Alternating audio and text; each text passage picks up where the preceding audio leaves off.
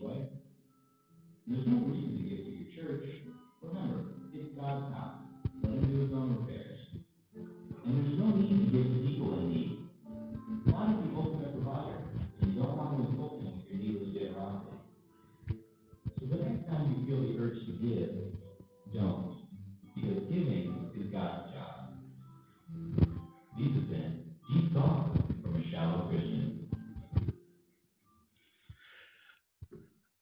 The uh, very first time that I was really um, uh, challenged in this area of giving in my life, it probably would be the, the greatest challenge of my life, and it really was um, life transforming for me.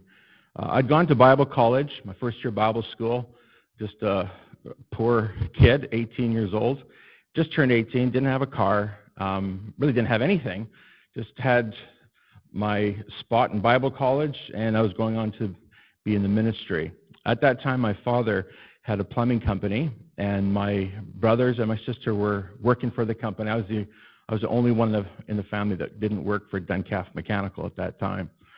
Um, my brother decided he was going to come up for a visit, and uh, uh, he said, "I'll be there on the weekend." And he arrived, and uh, I, I, still remember I was, uh, I was in the cafeteria and someone came yelling, came running down to the cafeteria. Someone's here in this beautiful Mark IV Lincoln Continental. You got to come and see this. So, you know, being a guy that wanted to see this Mark IV Lincoln Continental, we were running up the stairs, and lo and behold, it's my brother, my my kid brother, who's just 16 years old and making a ton of money.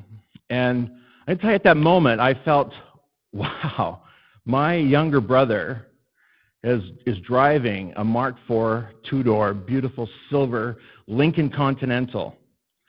And I thought to myself at that moment, you know, I could have one too.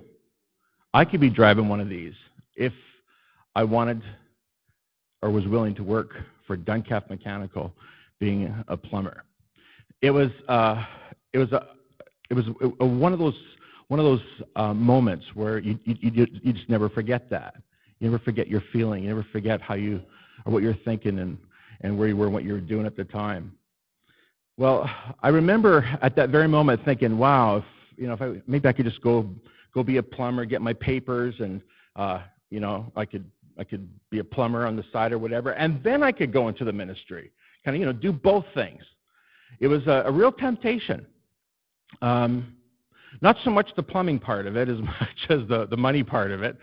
And I said, I, I remember saying, God, uh, um, what do you what do you want me to do? And God said to me just like that, you know what I want you to do. You know what I want you to do. And then that scripture verse came to me that says, For what does it profit a man if he gains the whole world but loses his soul? And so I want to talk to you this morning about, about giving. Um, it's, the, it's the last value in the series, like I said, and it's the, the start of the next series. And uh, just um, I just want to remind you that values really are the guiding principles of our lives. What, whatever we value is going to determine our behavior or our actions. So I can, I can quickly and very easily tell you what your values are just by the way that you live your life, by your actions, by your behavior, by the things that you do on a daily basis. And so let's just quickly be reminded of what our um, guiding values are. And uh, we said that if anyone if anyone loves uh, Jesus, uh, he'll be careful to do what Jesus says. In fact, this is what Jesus says. He says, if, if you want to follow me, if you want to call yourself uh, a believer, a Christian, or a Christ follower, then you're going to be very careful to do what Jesus says to do. And here's what Jesus says we need to do. First of all, we're called to be like Jesus, and we ask ourselves a question what would Jesus do? This is a guiding principle or a guiding value that determines how we live our life. It generates behavior. It, it, it determines why we are where we are. Secondly, um, secondly, it's uh, the, the second value is walk with Jesus, do your devotions on a regular basis, let God speak to you. And how does God speak to you? Through His Word. And how do you speak to God? Through prayer. Thirdly, we are called to live with Jesus, and that's in the context, remember, of the family of God. You will become listen, you will become like the people you hang out with. Okay? Fourthly, uh, we need to live with Jesus forever. So we have this eternal perspective that someday when we die, we're going to go and be with Jesus. And everybody said, Thank God.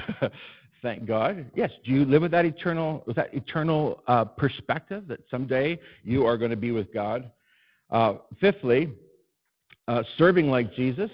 We we serve others, and in serving others, this is how we become great. This is how we we we make our lives count. This is how our life becomes significant. We we look at serving other people. And I love it. Uh, Nicholas will come home. He came home last night, and he won't mind me saying this, but he said, Dad, I, I was serving tonight. Or I said that Friday night, actually. I was serving tonight. Does that make me great? I said, It sure does. You're the greatest, son. Uh, yeah, that's what makes us great, serving. Uh, sixthly, we need to love, with, love like Jesus, who, who did what? He came into this world, the Bible says, for one reason to seek and to save what was lost. And so if you are going to love like Jesus, that means you're going to get on board with his with his project of reaching the world. And then finally, what I want to talk to you about is giving like Jesus, generosity. I'm going to tell you this of all the Christian values, of all of them, nothing reflects the heart of God like giving does. And we, we see that the very first scripture verse, in fact, that we've learned in Sunday school for God so loved the world that he, he gave. We see Jesus giving, laying down his life. Um, we, we recognize that our whole relationship with God is based on God giving to us. Did you notice that? And I, I always think, you know, some people think they're really, really spiritual. They say, you know, when I pray, I never pray for myself. Well, that's, that's utter nonsense. You have to pray for yourself because, because God told you to. And here's what Jesus says He says, Ask and you shall, seek and you will, knock and the door will be opened unto you. This is God's idea. God loves it when we, as his children, come to him as our loving Heavenly Father. He loves this relationship where we are asking and we are receiving from his generous and loving hand. Now, here's the thing God calls us to be imitators of him, to be like him, to do what he does. And so um, I want to I wanna speak to you today about giving, and I want to try to answer two questions. And the first question is this, is why is it that we hoard? Why are we so stingy? And secondly, why should I give? Why should you give? Well, first of all, let's that, answer that question. Why do we hoard? Um, why is it so hard to give? Uh, why, uh, why do we why would we rather not give? And why do we get angry when the preacher talks about giving, when the preacher talks about tithing? Why do we get our backs up and, and get angry? Well, uh, I, I, just want to share something with you, first of all. First of all, uh, as I got a copy of the Globe and Mail this week, and right on the, ver- the very first headline, the top of the list here, it says Charities see alarming trends as donors become older and fewer. And they're saying this that over the past two years, giving in Canada has dropped by nearly $1 billion. And they're saying that the other alarming trend is that the average age of givers, people who give or donors, is in fact age 52 the younger generation hasn't been taught hasn't learned how to give. There's a whole generation that is not giving, doesn't want to give, doesn't like to give, or has been taught that giving is not necessary. We've got a huge problem in our hands. And we talk about giving. We're talking not just about you know giving to the Salvation Army or the United Way. We're talking about, in fact, giving to the work of God. Uh, Gloria really loves to follow the royal family here and um, I, I, try to get her these magazines. But in this particular magazine, uh, and you might be wondering how I know what's in this magazine. Well, I don't mind following what's happening with Will and Kate once in a while. but in this magazine, it talks about the world's most generous celebrities. And the very, at the very top of the list is uh, Angelina Jolie and Brad Pitt, who in fact uh, report that they give 35% of their income. And then we come to Elton John, who gives 33% of his income. Uh, J.K. Rowling, who gives 22% of her income. Everybody knows that J.K. Rowling is, uh, in fact, a billionaire, right? Everybody knows that. Oprah, anybody know who Oprah Winfrey is? Oprah Winfrey, Winfrey. Uh, she gives 15.9% of her income. George Clooney gives 10.5% of his income. And then I'm going to tell you about the other five. And uh, this might surprise you. Tiger Woods. Uh, would anybody call him a billionaire or close to it?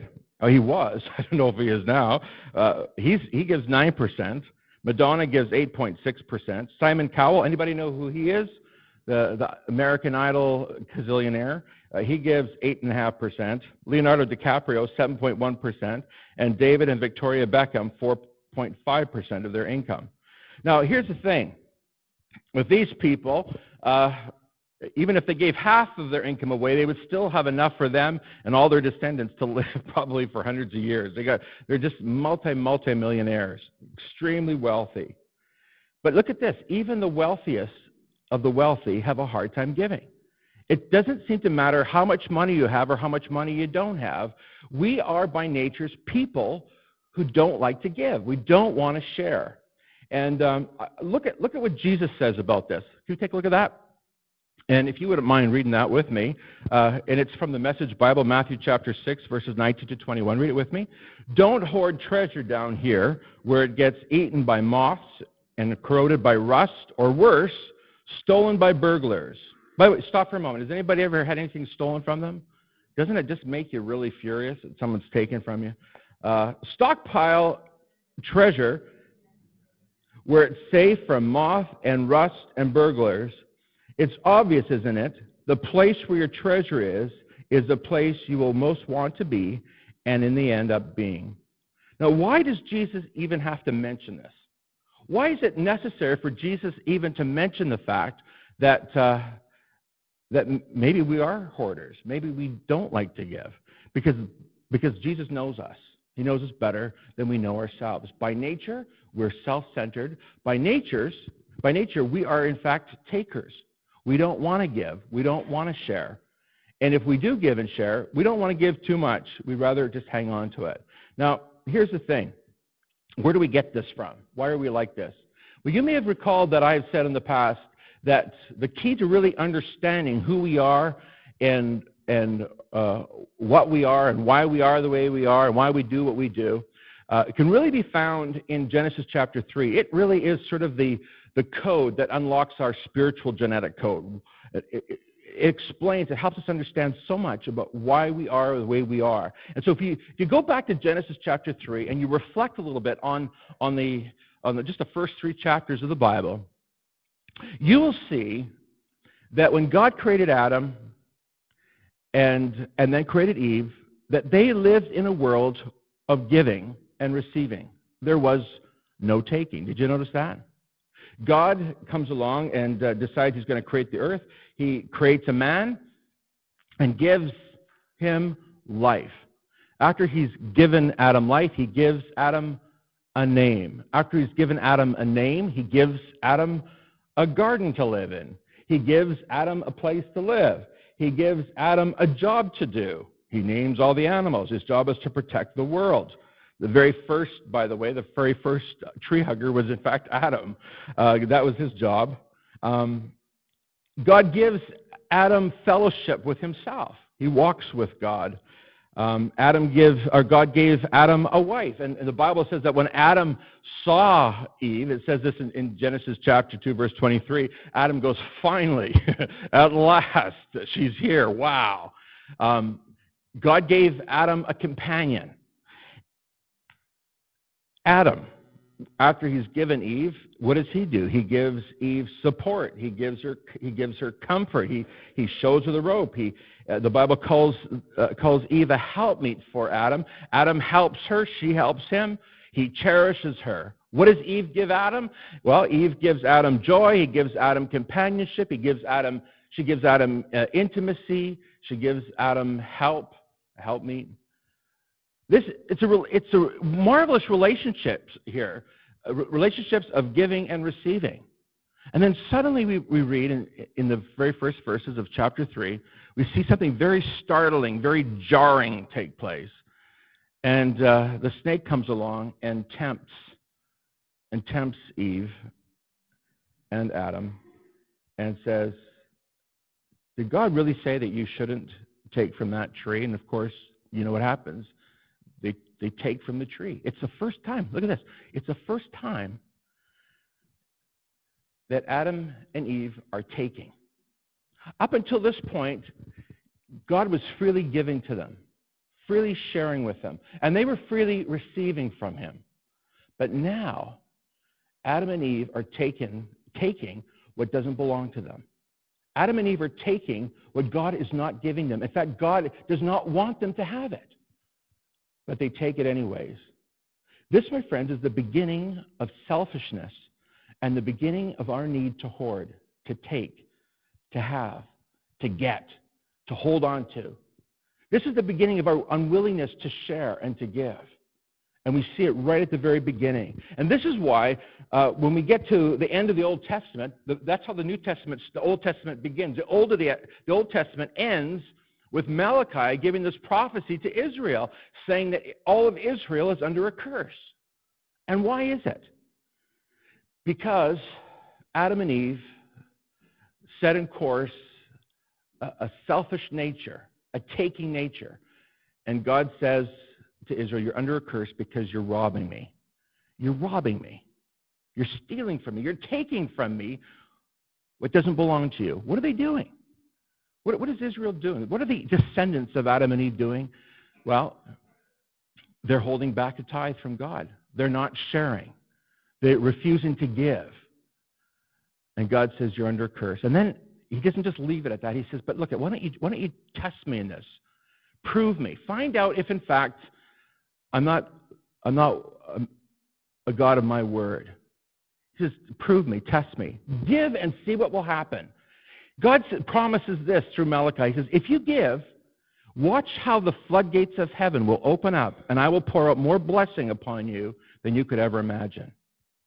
I'm gonna, I want you to know something this morning. It is absolutely God's will, God's desire for you that you know His richest blessing on your life. God does not want you to walk around broke or hungry. He doesn't want you to walk around without provision. He wants to provide for you. He wants you to have all your needs met. God does not want you to live in abject poverty. Did you know that? He has given promises in His Word to pour out His blessing upon you. But the thing is this you need to, you need to learn how to give. You say, well, you know, I really can't afford to give. Well, let me ask you this question At what point can you afford to give? Look at the wealthiest of the wealthy I just told you about. We're talking about billionaires who are having a hard time giving.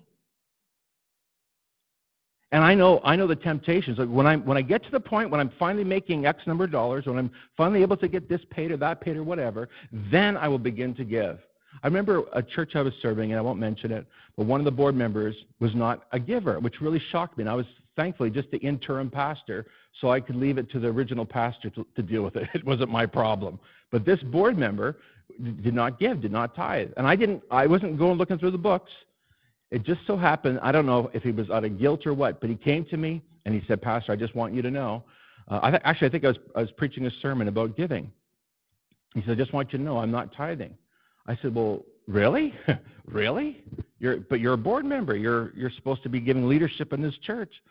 And he said, Well, you know what? I'm just, I'm just struggling right now financially. I got a car payment to make. And, but, Pastor, I just want you to know as soon as that car is paid for, then I'm going to start giving. I'm going to start sharing.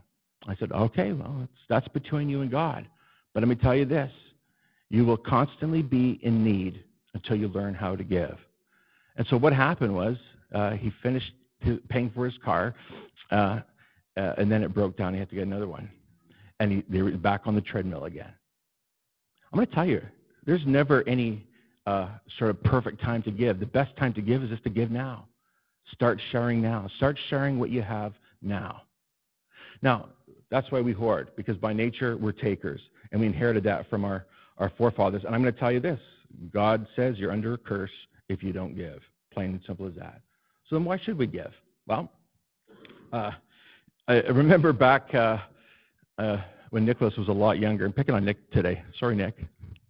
I'll pay you after. Uh, he uh, decided one Sunday that uh, um, he, he, he was going to share. And so he came home after church and he said, Dad, I just want you to know I wasted $2 today. What? And I wanted to start lecturing about not wasting money. And he says, uh, No, Dad, I put it on the offering plate.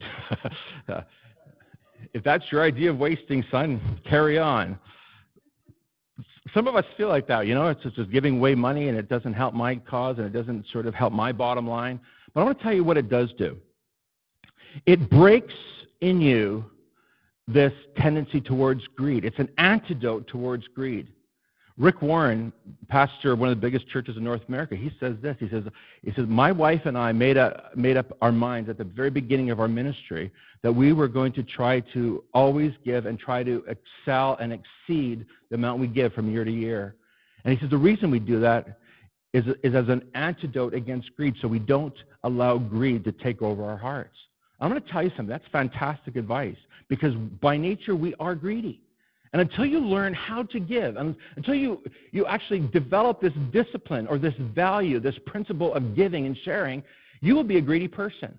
And can I just tell you this? Nobody likes greedy people.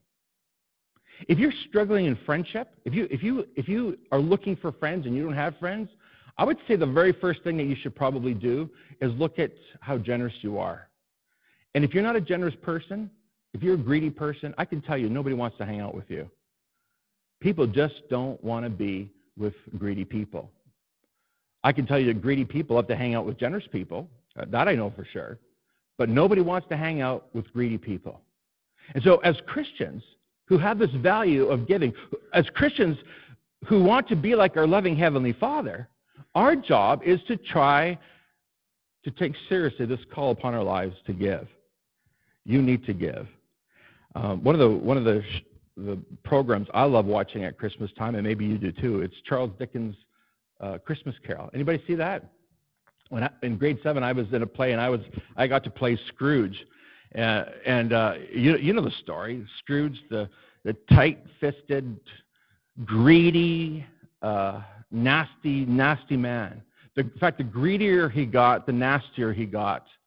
And in fact, uh, he had no heart. But mercifully, mercifully, and this is what the story is, is around. Mercifully, he has a dream, and he's not sure if it's a dream or if it really happens, but uh, he's confronted with his greediness and, and the effect that it has on the people that he once loved and the people who are around him. And you know the story. He finally comes around and he learns how to give. And, and something within us just wells up with joy and gladness. This is why we like to watch this show and you know the story. Next thing you know, he's he's giving a raise to Bob Cratchit, and and his maid thinks he's gone out of his mind, and and he's he's leaping and skipping. He's got a song in his heart. For the first time, we see him smiling, and he's uh, spreading joy and comfort and love around. Uh, there's a genuine cha- transformation in his life, and something inside of us says, "Ah, this is wonderful."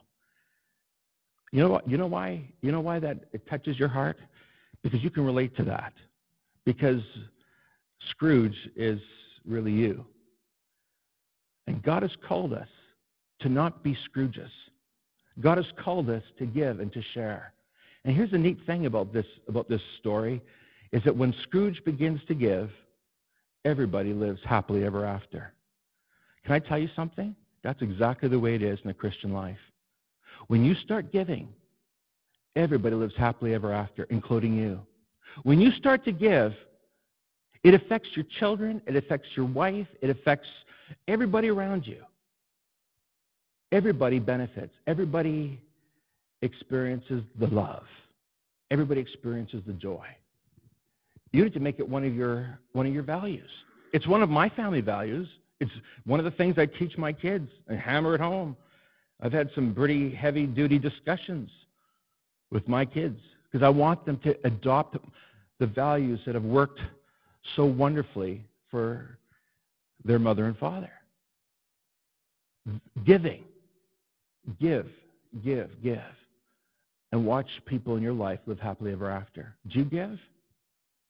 Are you happy? Are you facing this season with, with gloom and despair? Or is this, is this an exciting season for you? I can tell you this for those who are givers, this is a wonderful time of the year. And can I remind you, it has nothing to do with your income. It has to do with your heart, whether you're willing to give. And I'm not saying you need to give hundreds, thousands, millions. You just need to give what you have.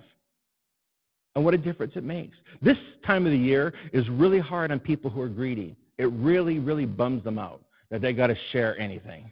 It really disturbs them that they've got to spend anything, that they got to put other people first.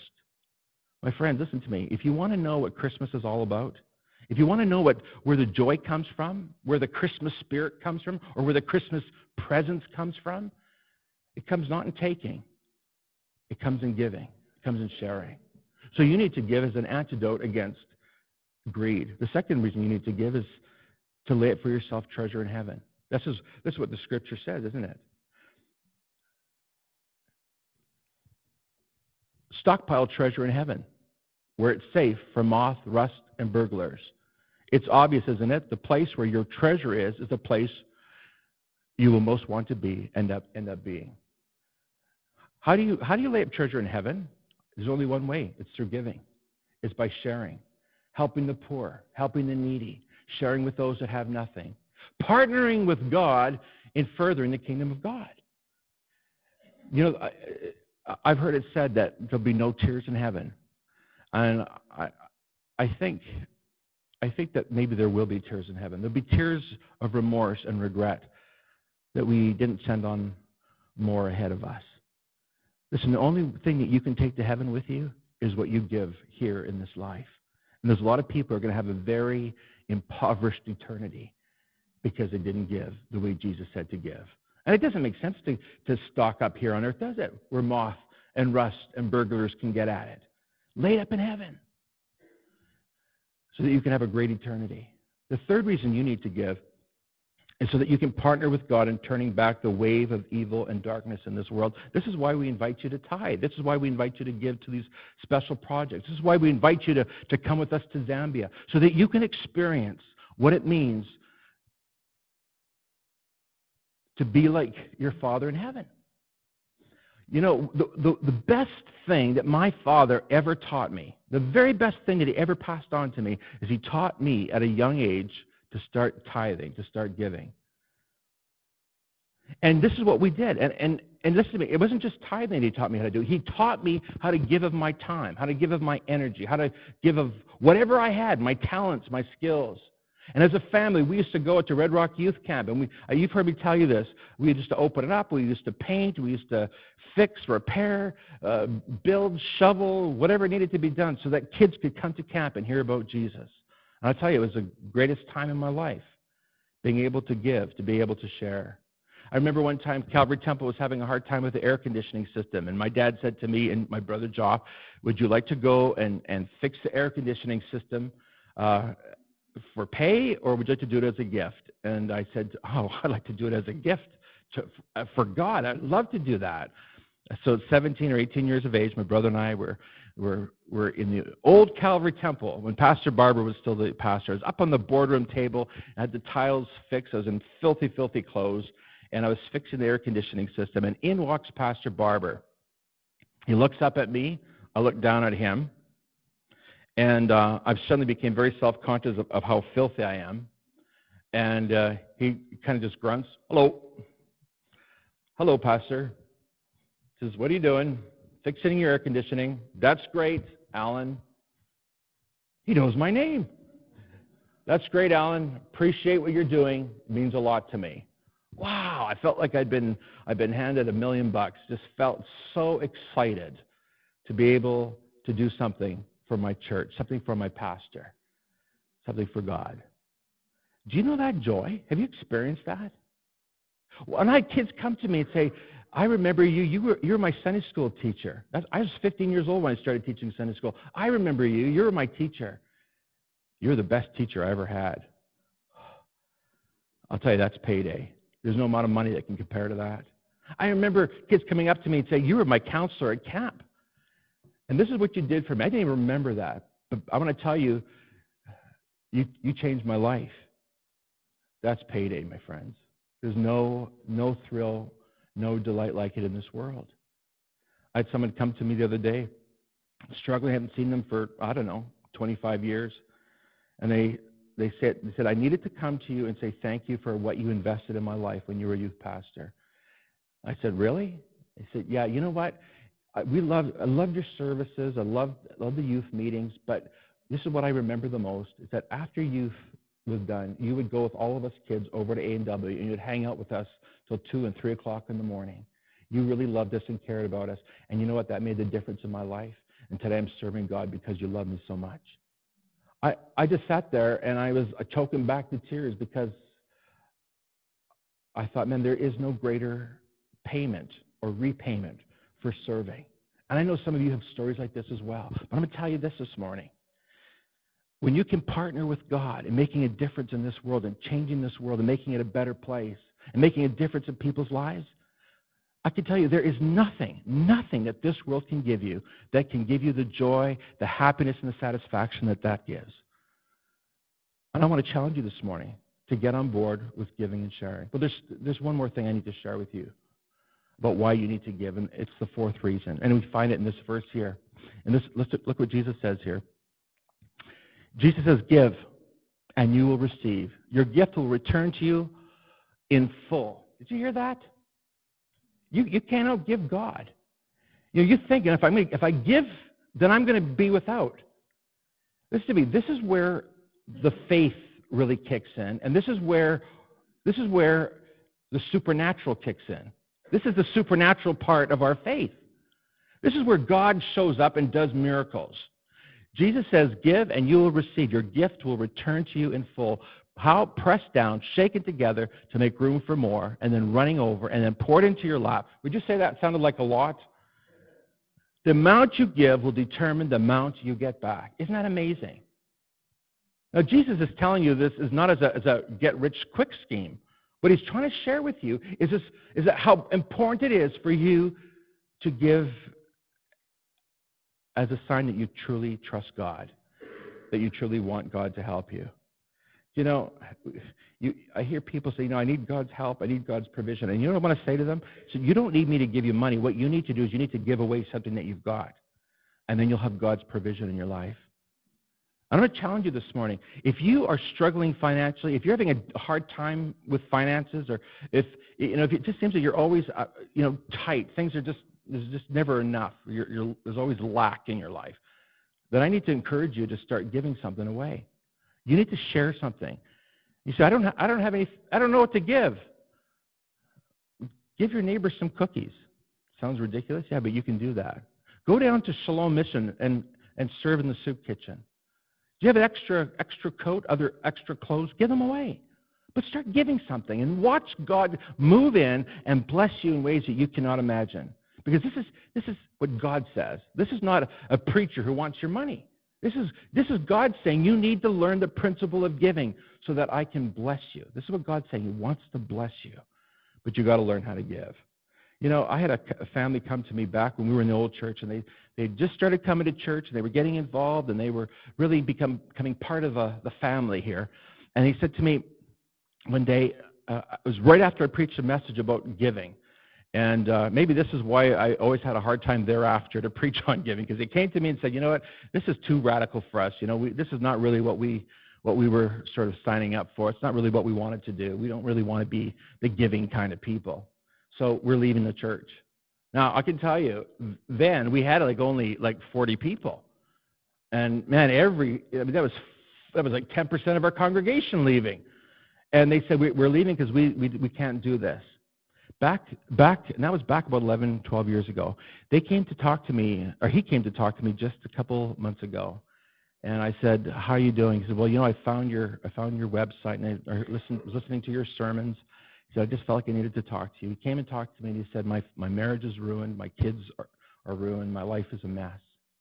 And instantly my mind went back to the day that they left our church.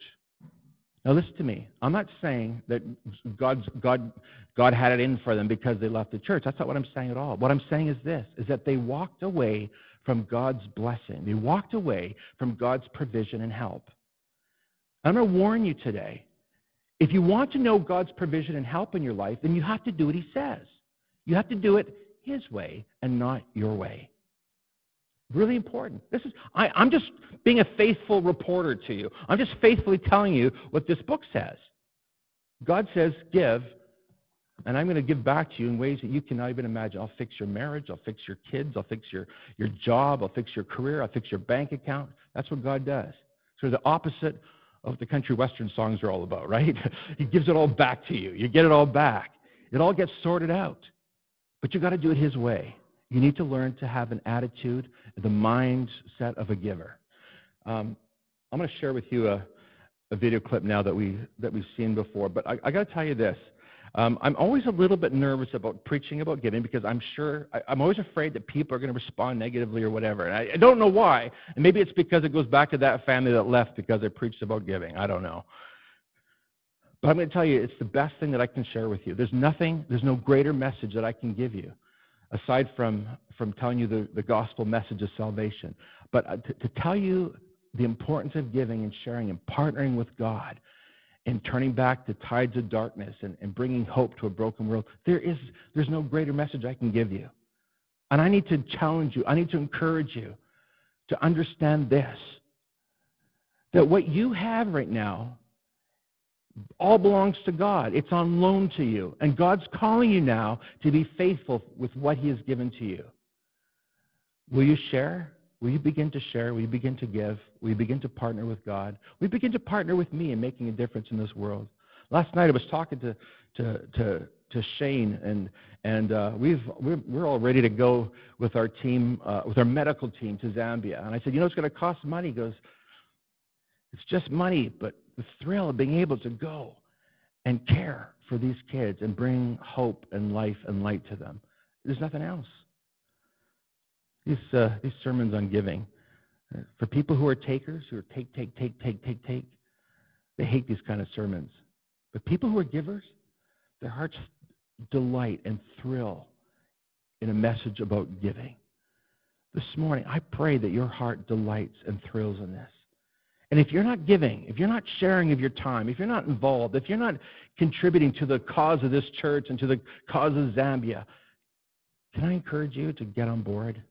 Now, just watch this little parable here, and I hope that your hearts will be encouraged.